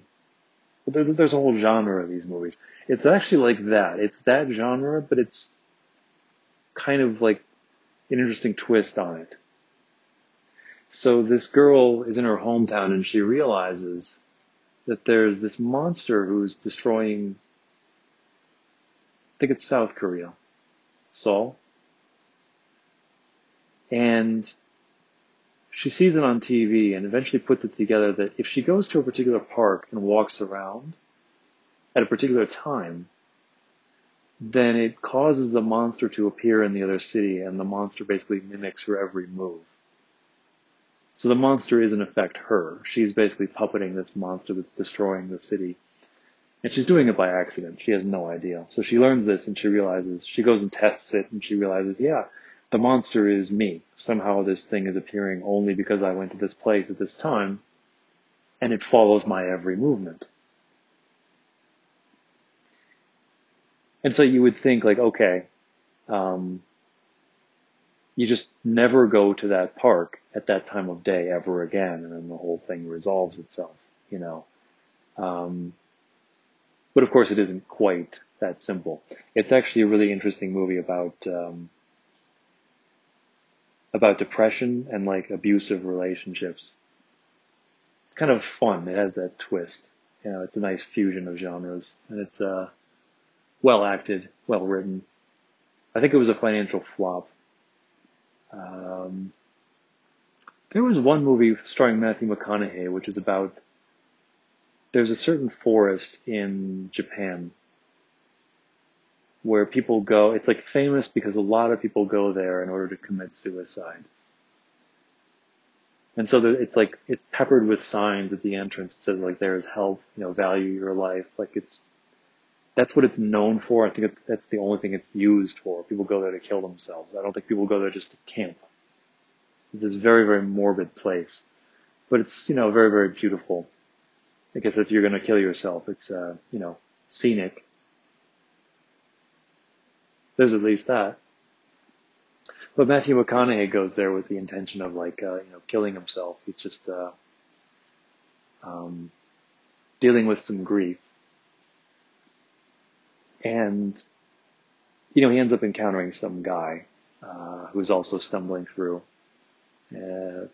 presumably to, you know, kill himself. And he ends up trying to help him out. I really liked that movie. I'm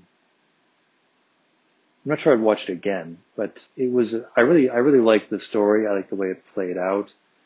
And that was a complete critical and financial failure. Like people hated that.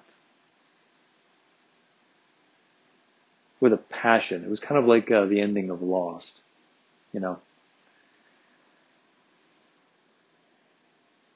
I'm always very interested. Like people say like, people really did not like the ending of Lost. I remember being confused by it when I saw it. And it was kind of like, I was like, I think whatever just happened, whatever I just saw, I didn't get it. You know, I didn't actually hate it, but I was like, I don't think I understood what that was supposed to mean. It's kind of like, I talked about Eyes Wide Shut last time, like Stanley Kubrick's last film. And I remember I saw that when I was like between junior and senior year of high school, like that summer. I was like 17. And I had seen Stanley Kubrick's other work. I'd seen Full Metal Jacket and A Clockwork Orange. So I went to see this.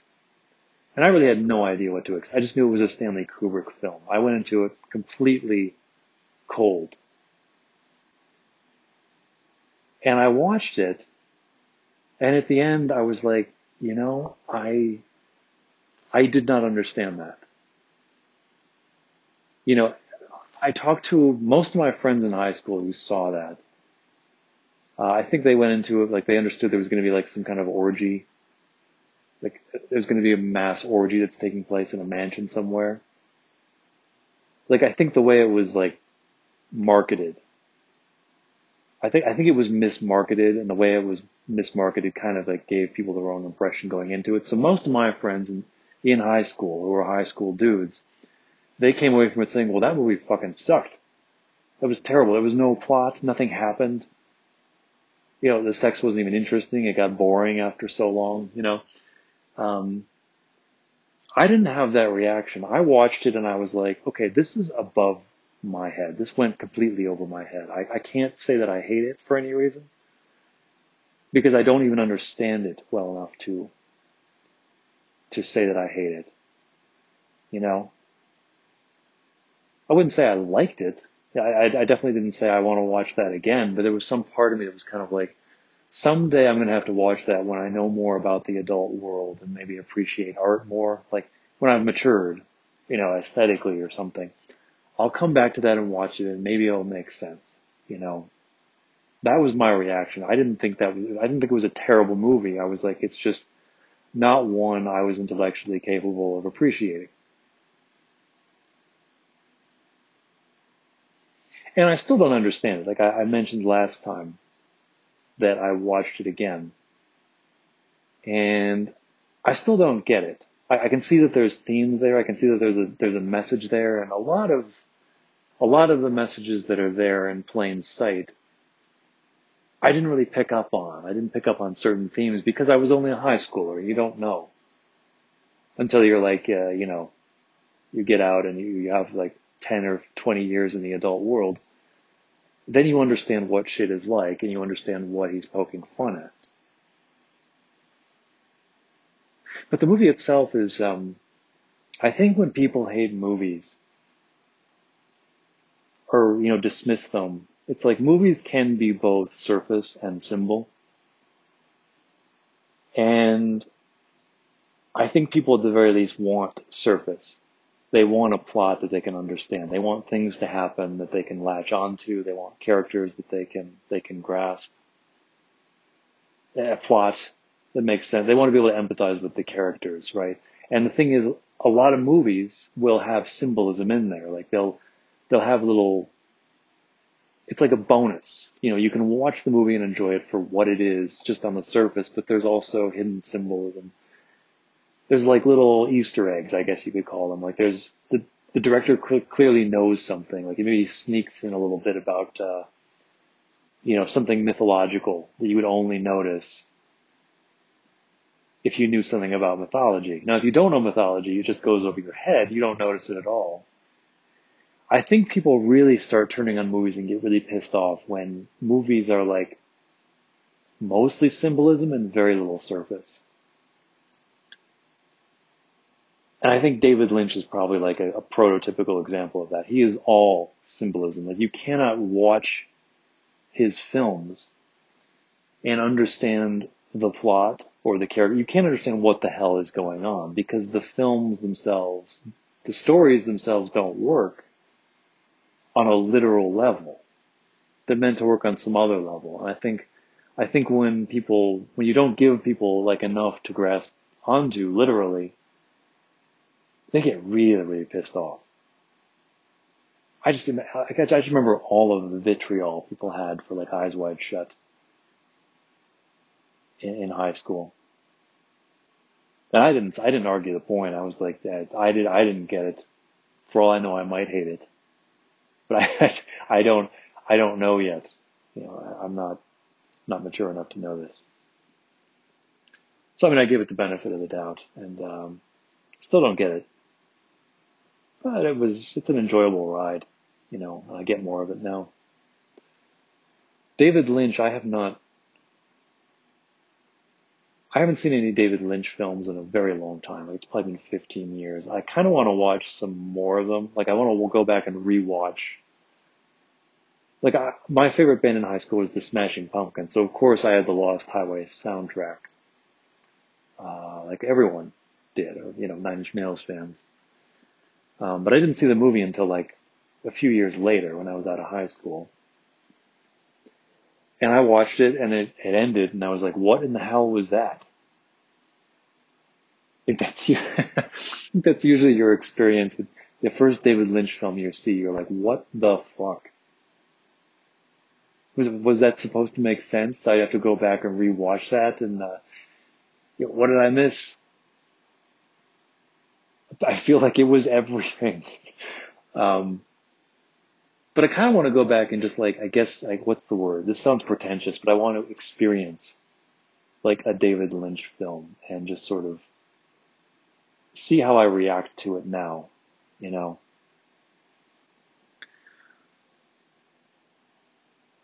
I think I kind of appreciate the ending of Lost, and I appreciate that it works on an emotional and not a literal level.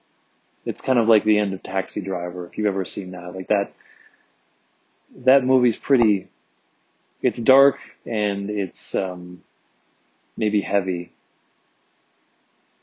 and deep at times. But it's you get what's going on up until the very last scene, and you're kind of like, what are we supposed to make of that? And I don't know if you're supposed to assume the very last scene actually happens. or it's just like, it's just something that's supposed to give closure emotionally to the story. I feel like that was the ending of Lost. Plus, I mean, the ending of Lost for the series was actually a perfectly appropriate ending. I was actually very surprised by how many people hated the ending of Lost. It's like, okay, you have like 6 seasons of like the writers hinting at quasi-religious stuff the entire time. Like, it's this underlying theme for religion and Christianity. Like, it's all there, and it's pretty in your face. It's not like elliptical. You know, Mr. Echo's a priest. He starts building a church. All that. Like, it's there the whole time. The fact that the ending had some religious themes, why was that a shock to everyone? It wasn't like it came out of left field, you know? I felt the same way about the ending of Dexter. Like, the ending of Dexter was not great, but by the time the show got there, it was not a great show either. Like, I think it was a perfectly appropriate ending of appropriate caliber for what the show was. You know, people were kind of like, they just tacked on the ending. They just phoned it in. I was like, I think they started phoning it in probably the last 2 or 3 seasons. I don't know if I had to guess. It's just, it wasn't a great show. So the fact that the ending wasn't great, I don't see why everyone was really stunned by that. It seemed like a fitting ending. They actually restarted that now. Like, there's like a new Dexter. I don't want to go there. It's like, I think it was enough 8 years ago. I don't know why we're rebooting this, you know?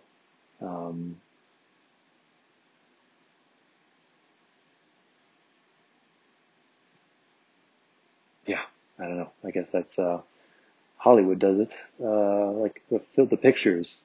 The talkies do it enough, you know. Why not do it on TV shows too? I guess that's been being done for, like, Doctor Who is a show that they've basically been making over and over again for the last 50 years. Never seen that either. You know, past a certain point, it's like I understand that The Wire is supposed to be a really, really good show. I believe it's supposed to be a really good show. Like, I believe that it is a good show, but I don't see any reason to, like, go back and, like, force myself to slog through all that time. Like, it just, I want to keep moving forward. It's like Don Draper said, my life in terms of, like, television and film consumption moves in one direction only, forward. I've been bitten enough by going back to watch stuff from the 90s. Like, oh yeah, I'm going to rewatch Zoolander. It'll be funny again. I rewatch it and I'm like, oh, Jesus, this did not age well. Zoolander's a bad example. I think Zoolander, the elements of it still hold up. You know, I'm not picking on Zoolander, but you know what I mean. You've all gone back to watch a movie from your youth, and you're like, oh, this was better in my head. We've all been there. So it's like, yeah, I don't want to rewatch anything. I don't want there to be traditions, you know. Like, let's just keep. Let's have faith that the new things are going to be just as good as the old things, and just keep going into them, you know. Treme, you know, that one that's set in New Orleans, I think, after Katrina. I'd love to watch that. I wish that was a new show. I wish that was just, like, starting to air. I was like 1 or 2 seasons in, and I could watch it.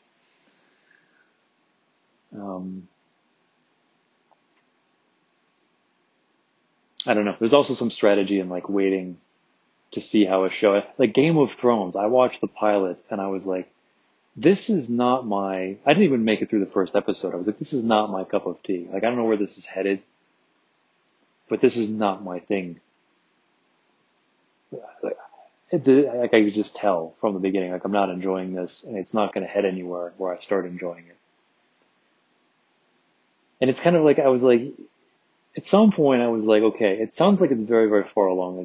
Like at some point, I looked into it. I was like, maybe I should force myself to start watching it. I was, like, living and working in Silicon Valley. Everyone was watching Game of Thrones and talking about it, and I felt like I was missing out. But when it finally caught my attention and I gave it some consideration, I was like, you know, the last season was starting, and I was like, I'm going to wait and see what happens, what the reaction is, you know, because the last episode of a TV series, like, makes or breaks it.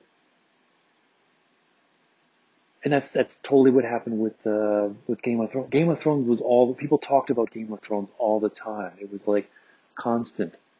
I would walk into conversations and people would be saying things. I'd be like, I don't understand the words you're talking about. Like Game of Thrones. I'd be like, oh, my bad. I will go find somewhere else to be while you talk about this, because I'm not going to follow. But then, like, the last episode aired, everybody hated the last episode, at least everybody I talked to. And then you never heard about it again. It's like a really bad final episode of a TV show can just wipe it off of the face of the earth. I feel like The Sopranos was the same. People loved The Sopranos after that last episode, that final, I get the ambiguous ending. It was kind of like, well, shit.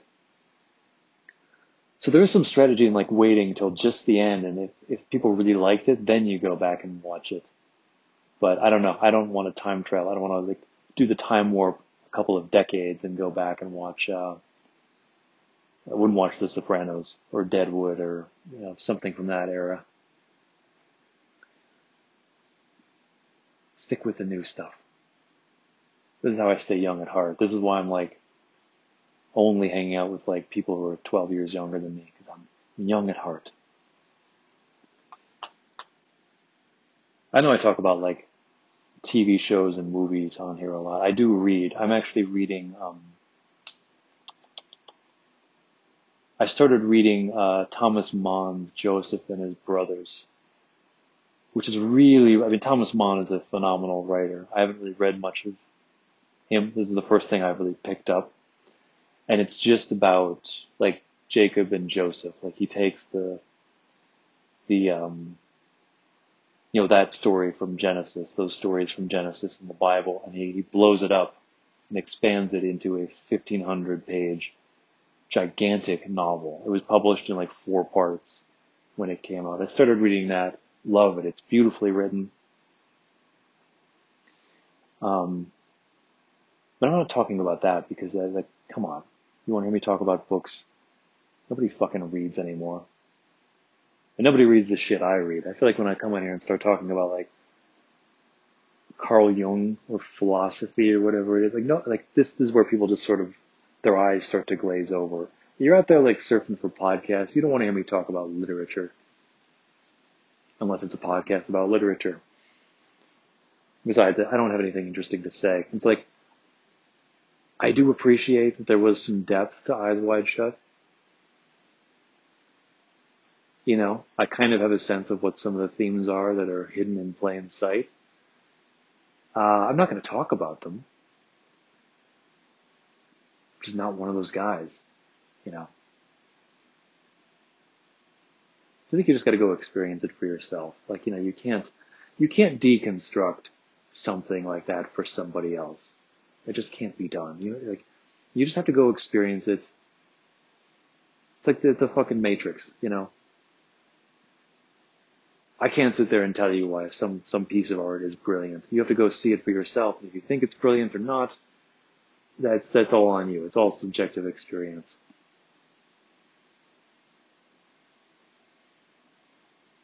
And when you start talking objectively about why this or that, you know, piece of art is objectively good or bad, like, it's, that's when I think you're getting pretentious, you know. I don't know. Okay, I'm rambling. Seems like midnight's creeping up on me. I should go get this shower over with and then, you know, figure out what I'm going to do with the rest of my night. Anyway, 2022 approaches. It's crazy to say that. It really is crazy to say that. It's crazy to think that I've been doing this for, like, close to 2 years now. I feel like all my listeners out there, you're like my family now. wherever you are, I hope it is warm and it is quarantined. It's safe from all of that. And, you know, you're doing something that is keeping you sane through all the madness out there. You know, there is a future and it's going to be fine. You know, we're all going to get through this and we're going to come out the other side. Hopefully better people. Hope that's you. In any case, till next time, this is Jim wishing you a happy 2022 and beyond. Until next time, cheers.